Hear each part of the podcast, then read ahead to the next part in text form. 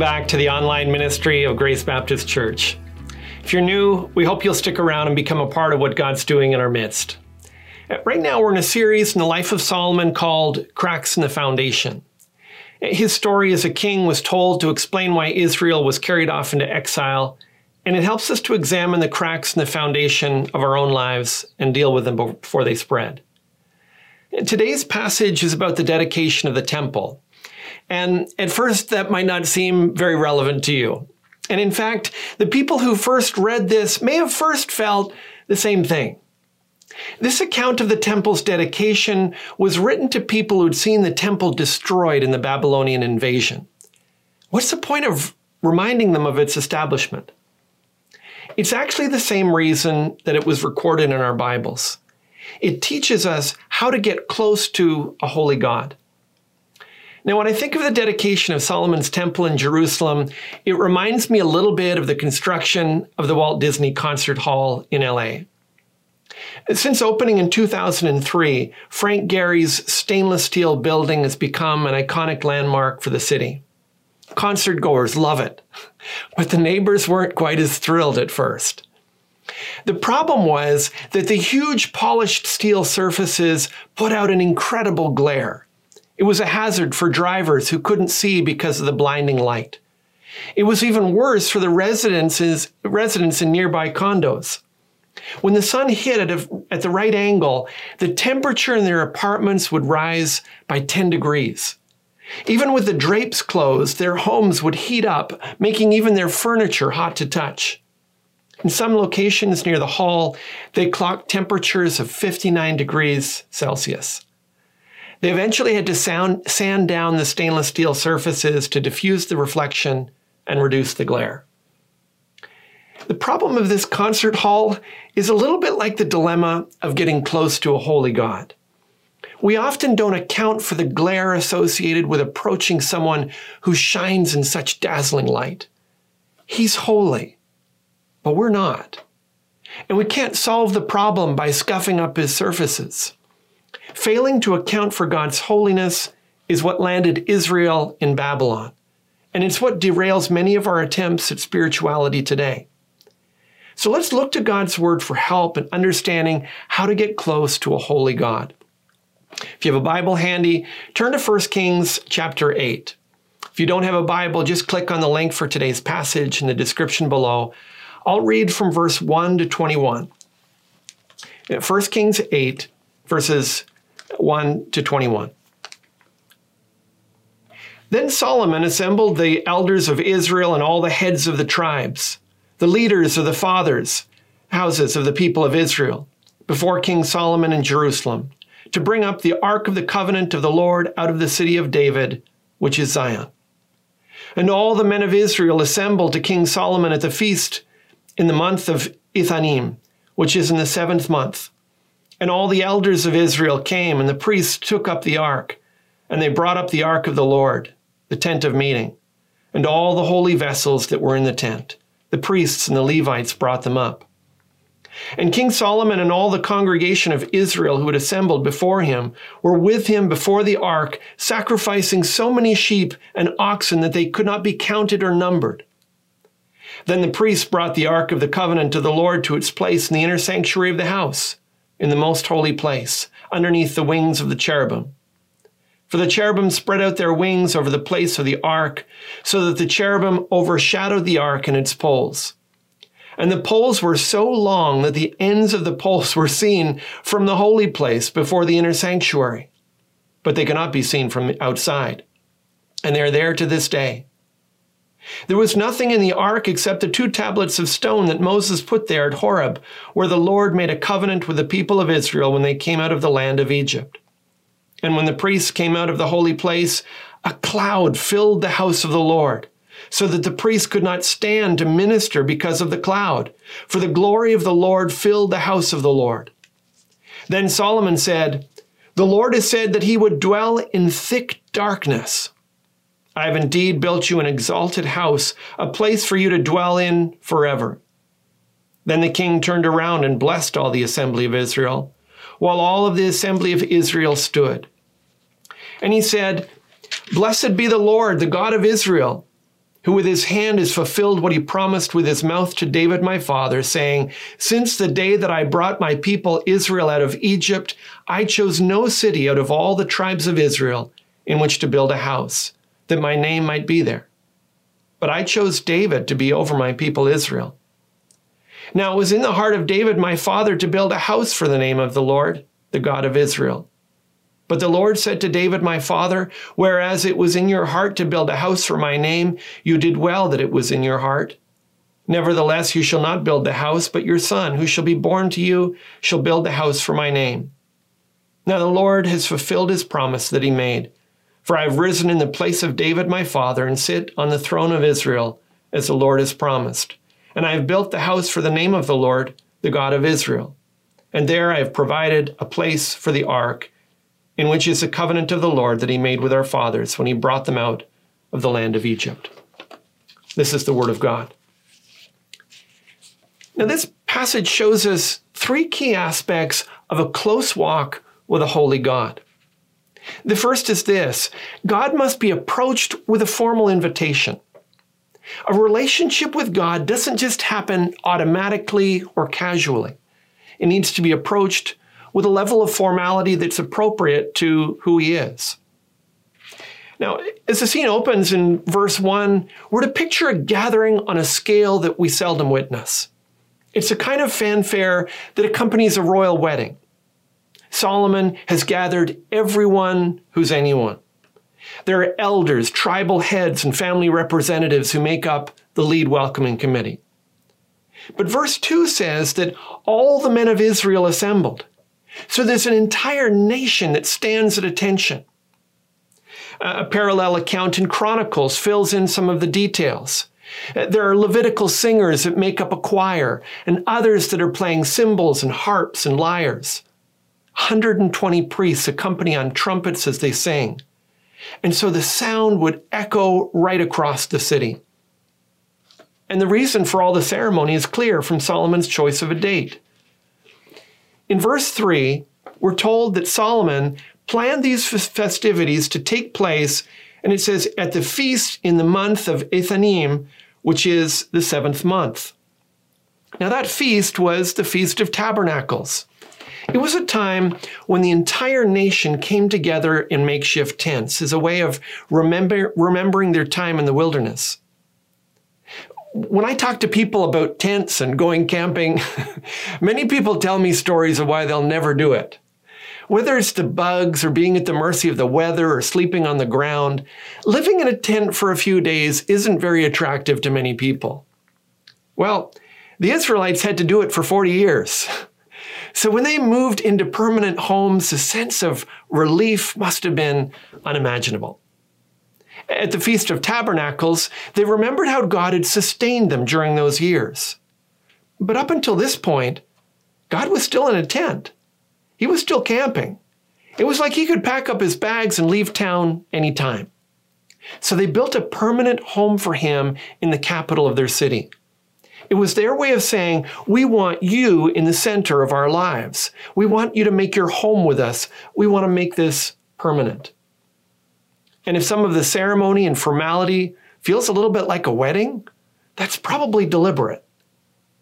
Now, weddings aren't as popular today. People instead want the benefits of marriage without the formality of it. We want casual relationships with our options open. We fool around, hook up, play the field. And we approach God the same way. But that's not the way you get close to a holy God. I don't want to compare him to Beyonce, but God's a ring on the finger type. He's into permanent, exclusive relationship with his people. Have you formalized a relationship with him? Have you personally invited him into your life through repentance and faith? Have you said, I want you to be my God and I want you to live with me and be the center of my life? Have you expressed that in baptism? you don't just fall into a relationship with a God who is, ho- who is this holy. You approach him with a formal invitation. You also approach him on his terms, not yours. God isn't flattered by do it yourself religion. He tells us how to approach Him, and He responds to our obedience, not our innovation. God must be approached on His terms, not ours. Remember the crowd that we saw gathered at the temple to celebrate God coming to permanently dwell among His people? With all those people, it might seem strange to read in verse 3 that the priests have to do all the work. There are plenty of people that could have helped out. but it's the priests who are charged with bringing the ark, and together with the Levites, they carry all of the holy vessels into the temple. They do that because God had commanded them to do it. It's a sign that for all of Solomon's wisdom, he hasn't come up with a new plan for who would handle the things of God. He's, cho- he's chosen obedience over innovation. And that's just how God wants it. That's also what's going on when it makes a point of mentioning how long the poles to carry the ark were in verse 8. The ark was to represent the place of God's dwelling, the presence of God, and as such, it was too holy to even touch. So God commanded the priest to carry it with poles. Now, in David's day, the people thought they had a better idea. Carrying an ark on poles for any distance was uncomfortable. Your, your shoulders get sore. So they decided to put it on a cart and have it carried by oxen instead. It was way more comfortable. And they were convinced that they had improved on God's instructions. but of course they hadn't. They learned what they learned that when the oxen stumbled and the ark slipped and a man named Uzzah reached out his hand to steady it. He was struck down on the spot, and Israel learned just how holy God really is. Approaching God on his terms was what was going through Solomon's mind when he made all those sacrifices as well. Verse 5 says that Solomon sacrificed so many sheep and oxen they couldn't be counted or numbered. It's not that God just likes to kill animals. But under the old covenant, he did everything he could to try and convince us that the penalty of our sin is death. And the only way we make peace with him is through a sacrifice of a substitute. The New Testament declares Jesus is that sacrifice. He died in our place that we might approach God on his terms. Ephesians 5 2 says this Christ loved us and gave himself up for us, a fragrant offering and sacrifice to God. If you're trying to relate to God without the sacrifice of God, then you're just improvising. You're saying, I want this relationship on my terms, not yours. And that's not how you get close to a holy God. I don't think it should surprise us that God has to be approached on his terms and not ours. We experience this in other relationships, right? Am I the only husband that's had to learn this the hard way? I remember planning a day to spend with Jennifer down in Disney World in Florida. My basic approach to vacations is I don't know when I'll ever come back. I'd hate to miss out on anything, so I better pack as much into this time as I possibly can. On our first day, I had us crisscrossing across parks to maximize every minute of the time with the best possible rides and meals that we could take advantage of.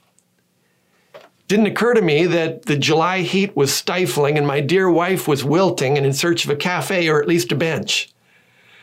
At some point, Jennifer stopped me and was like, How do I get off this tour? And is there a refund somewhere? Planning the day I thought she would enjoy instead of listening to her tell me the day that she would enjoy was my pride and selfishness taking over. And the same thing happens when we improvise how we approach and relate to God. We come to Him on His terms, not ours. And we also approach Him with awe.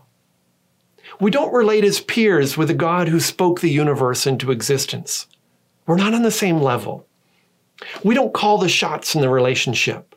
We approach him with awe. That gets expressed in this passage in some interesting ways. First of all, in verse 9, the author goes out of his way to tell us this there was nothing in the ark except the two tablets of stone that Moses put there. The point he's making is it's not as if God lives in the box. He was never curled up inside the ark, and he never actually lived in the temple as if it could somehow contain him in some way. That's also why Solomon repeats an unusual phrase five times in his prayer of blessing. In verse 17, Sol- Solomon says, It was in the heart of David my father to build a house for the name of the Lord. Anyone find it odd that you would build a house for someone's name? And yet, that's the phrase that gets repeated in verses 16, 17, 18, 19, and 20.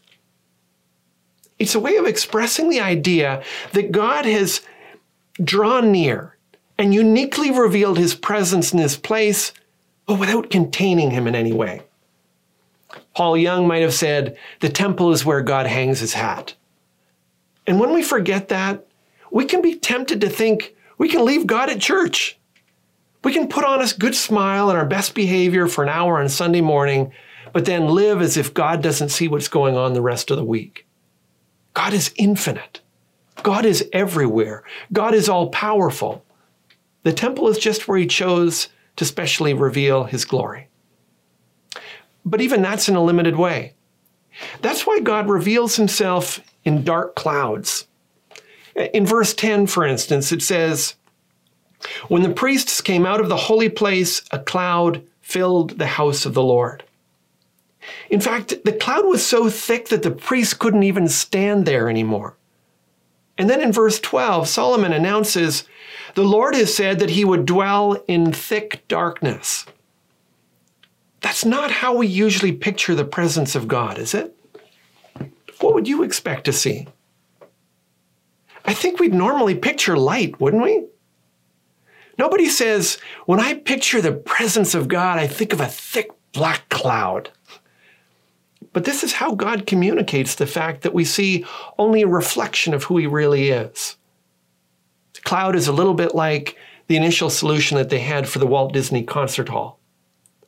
The glare was so bright, they initially covered it in mesh blankets.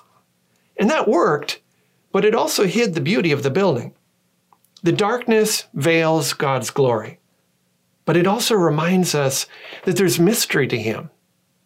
Even as He reveals Himself to us, there's much about God and His ways that we just don't know, and we can't know, at least in this life.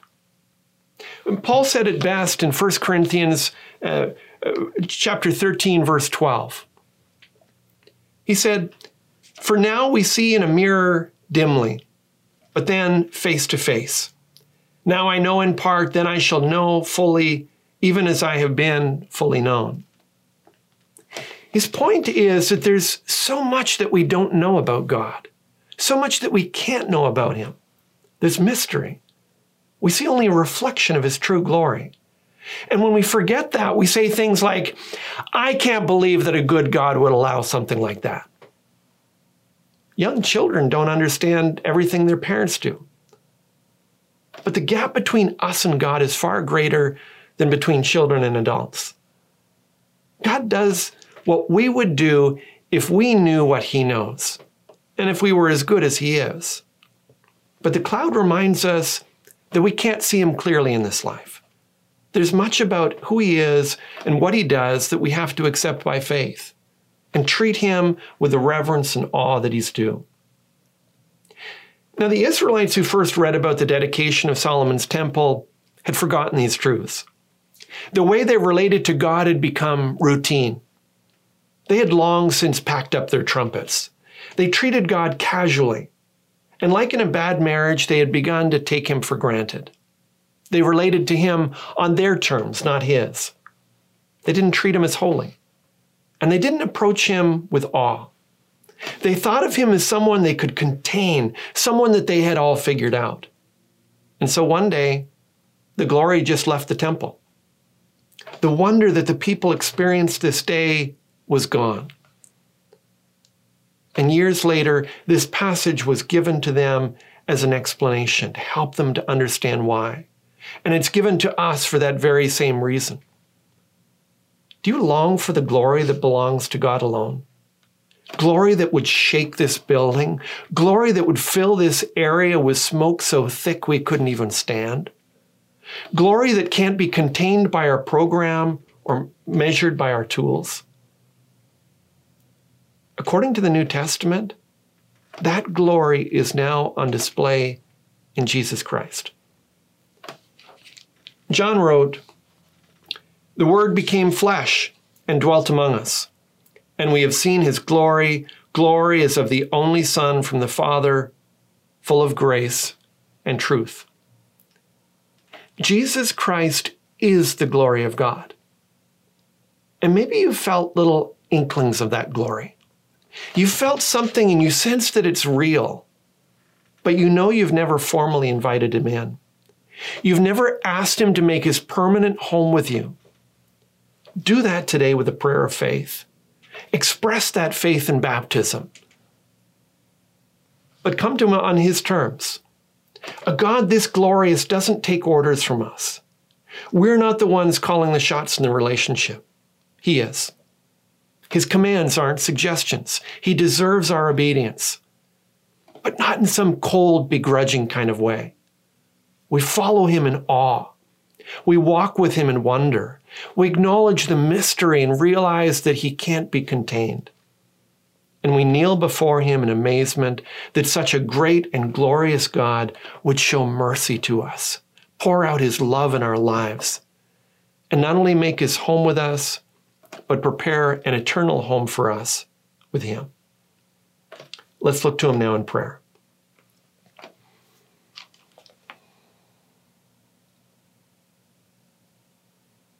Heavenly Father and Holy God in heaven above,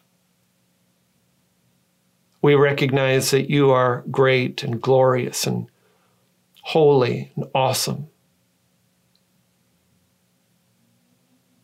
And we feel our smallness before you. Who are we that you should take notice of us? Who are we that you should show care and concern, and even the greatness of your love. Forgive us for the casual thoughts that we have towards you. Forgive us for taking you for granted and assuming our relationship with you rather than formally inviting you in. Father, we long for your glory. We long for you to fill our lives and our homes, to fill this church community with the fullness of your glory. Fill us with the glory of Jesus Christ, full of grace and truth. And may we be changed by that glory. Help us to come to you on your terms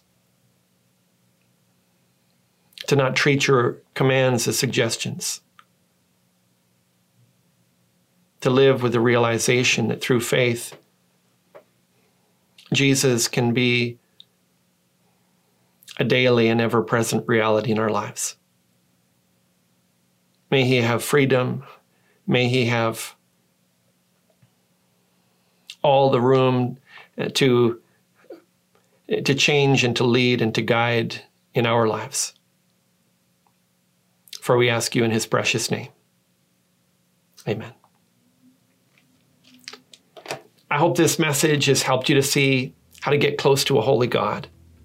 If it stirred up questions or if you'd like to know more about a relationship with Jesus, eh, send me a comment or leave a comment below.